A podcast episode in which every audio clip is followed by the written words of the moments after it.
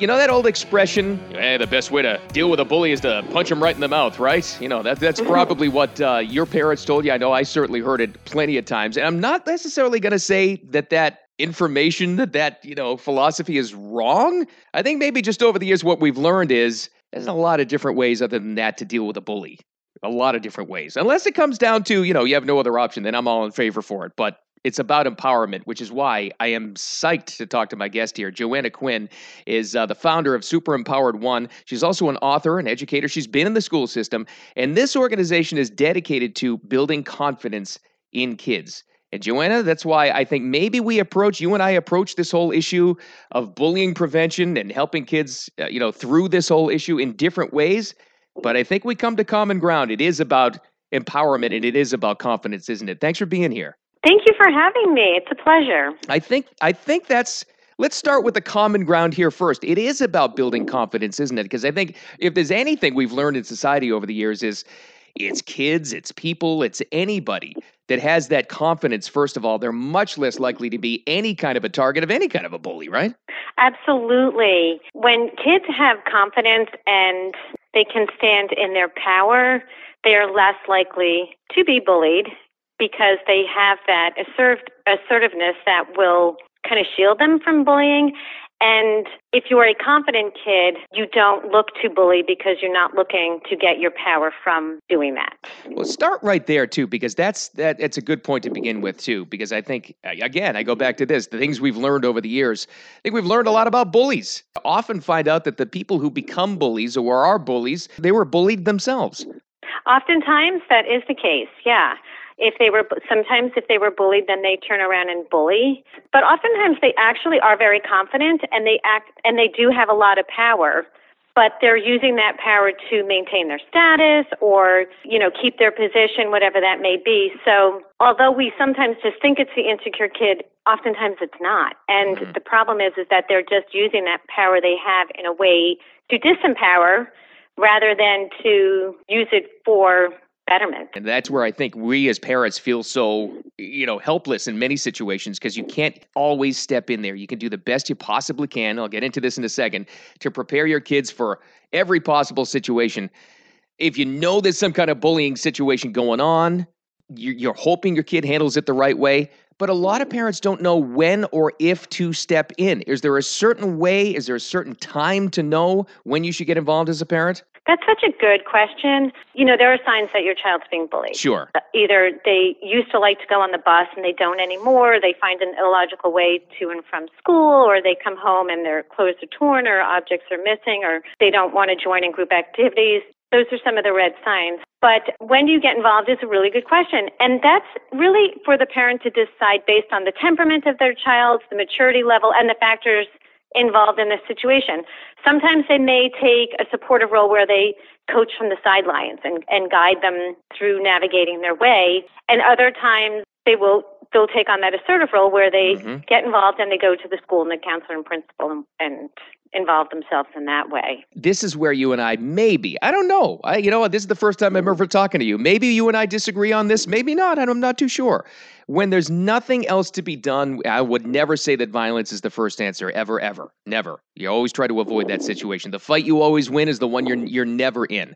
But sometimes and we see this with, with kids. I, I, can speak to this from the martial arts world. Kids who have a supreme level of confidence in the right way and using it the right way they know how to defend themselves in that sort of a situation. I mean is that can you consider that part of empowerment? Because i certainly would knowing that your child can defend him or herself. It's it's it's it's confidence for the child and it's confidence for the parents too. I think i i do agree with you. I think that I'm not saying that I agree with ag- aggressiveness is, is the way to go all the time. I think mm-hmm. assertiveness sometimes will be more and, and this is just my opinion, assertiveness may be more powerful than aggressiveness, but just the fact that that child has that background. Right. Especially with self defense, there's such a level of confidence behind it, I feel like. And when they can present themselves with that confidence because they have those skills, it's super powerful. And, and likewise, when the bully knows that someone has that background, they're less likely to put themselves in a position where they may end up looking bad. Absolutely. That's that's a Right? that's a great point you make. It's kind of like I remember I don't know why this just popped into my head, Joanna, but I remember there was a I think it was a world history class something I was taking and it, they were talking about the Cold War and maybe one of the things that kept us from a, a nuclear war with the Soviet Union was mutually a- assured destruction. You know, you know somebody you're going to pick on that person over there, but it's probably going to cost you a lot too. It kind of keeps the peace. And that seems to be, you know, that that seems to be an element in all this. Right, exactly. You're you're looking to embarrass, but what if you end up looking? What if you end up being embarrassed? Right. And this poor person may be a lot more skilled and and and have physical strength that you're not really willing to take on. Absolutely right. How about this issue where the parents are involved here too, when it's parent to parent contact? I mean, that's probably, that has to be, as a parent, one of the most uncomfortable things you can ever ever go through. Thank God I never really had to deal with it too much on my own with with my two girls. But to confront another parent over an issue that the kid is undertaking, is that an absolute last resort? I, I 100% agree with you. I think that's a very can be a very uncomfortable position, and it often does not produce the results you're looking for because Ah. a sometimes sometimes those kids are coming from an environment where that wouldn't be considered bullying because that's just part of their household Yeah, or well, what they've yeah. seen in their lives, That's right? That's true too. That's right. There's different definitions of bullying, and I think I think you're right. I, I think we've kind of lowered the standard of what bullying is a little bit. I hate to say this; it sounds very cruel. I think we've kind of made kids soft as well. I'm not trying to mock the issue, but it's true. You're right, because sometimes it's just seen as like, oh, that's part of growing up, or Yeah. that's part of getting through middle school, or or that's part of high school. And you know, and sometimes even if the parent, even if that's not part of their environment in their home, it is it is hard to say to think about like, oh my gosh, is my kid really the bully here? So Ah. oftentimes parents will defend their kids, like, Yep. oh, he didn't mean it, or it was taken the wrong way. So uh, I agree. I, I going to parent to parent is usually not n- not going to be productive. You mentioned there briefly there, and that, believe it or not, has always been my nightmare to find out that my kid's the bad one. My kid's the bully doing the damage because we all tend to listen, we're all biased, right? We all tend to think that our kids are maybe not perfect, but we tend to think that they're they're good in general and they have a, a good spirit about them. What do you do if you find out your kid is the aggressor?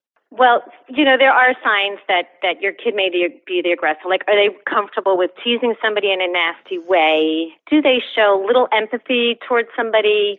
Do they have that power or, or need to use their power to dominate or to kind of rally Mm. people to to make fun of? Um, and you know, it's it's also an important conversation because you don't want to humiliate them for humiliating humiliating somebody else because then you're you're teaching them humiliation, right? Right. So you do you do want to say, look, a this is unacceptable. Bring in the empathetic piece. How would you feel? How would you feel if this if you were in this child's shoes? How would that feel? So you show you teach them what the empathy is. I mean, I'm a big believer in that. Like great kids make stupid choices sometimes. So Sure. this, because this is happening, it doesn't mean that they're the worst kid in the world. I feel like you have to be open, a really open communication with them. This is not acceptable. This is not okay. But also, I feel like a good part of this is if they are that powerful, let's take that and turn it into a good thing. Like Mhm. a lot of these kids would probably be really good leaders, you know. So That's let's right. let's get let's get an organization going or lead people in a really good way rather than feeling powerful in such a negative way. And I- how does it feel differently when you turn it around? I right? love that. I, I love what you're saying with that. I really do because I think you know it's a tough call because you we had to be made aware of the bullying issue. It's real. It's even worse with online bullying now. We've certainly covered that before, or at least on this show. But you don't want to be oversensitive to it, and you don't want to squash someone's, like you said, Joanna, natural type A personality. You don't want to rip that Mhm. away from them. And, and and with boys, you certainly don't want to emasculate them, but you turn it around and turn it into something positive. I love what you're saying with that. Thank you. I yes, I 100% agree with what you're saying.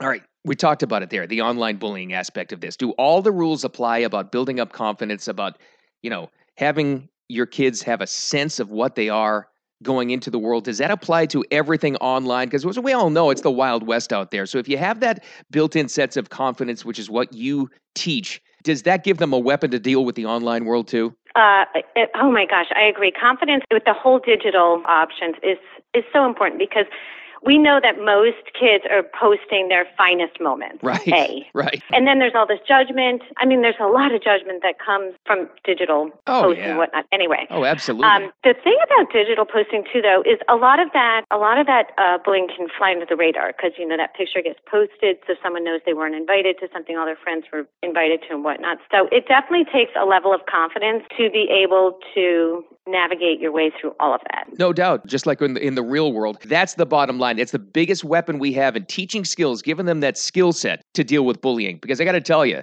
you know, we always think of bullying, you know, in middle school and high school, even elementary school. It happens throughout life. It's never going to go away. At some point, we can't always step in there and take care of the kids and deal with their problem. They have to be able to come up with the skill sets, learn them somehow, some way to be able to deal with bullying because they're always going to be out there, whether it's in the workplace or the schoolroom. So it's always so important. Joanna Quinn, thanks so much for that. Uh, First of all, the organization is online. Where do we find that? The book can be found at joannaquinn.com, Mhm. and then the organization is superempowered1.com. I think you've hit it. I think you've you've hit this with confidence and self-assuredness, and I think that's the key to the whole thing. So thanks for coming on with me, talking about this. It's a really important issue, obviously. Thank you so much. It was a pleasure. Thank you for finding the Cool Dad Rules wherever you get your podcast, downloading, subscribing, all that good stuff. Appreciate that as always. And don't forget this you can always find us on the Cool Dad Rules Facebook page and Instagram as well. Easy to find. And with that said, we'll talk to you soon.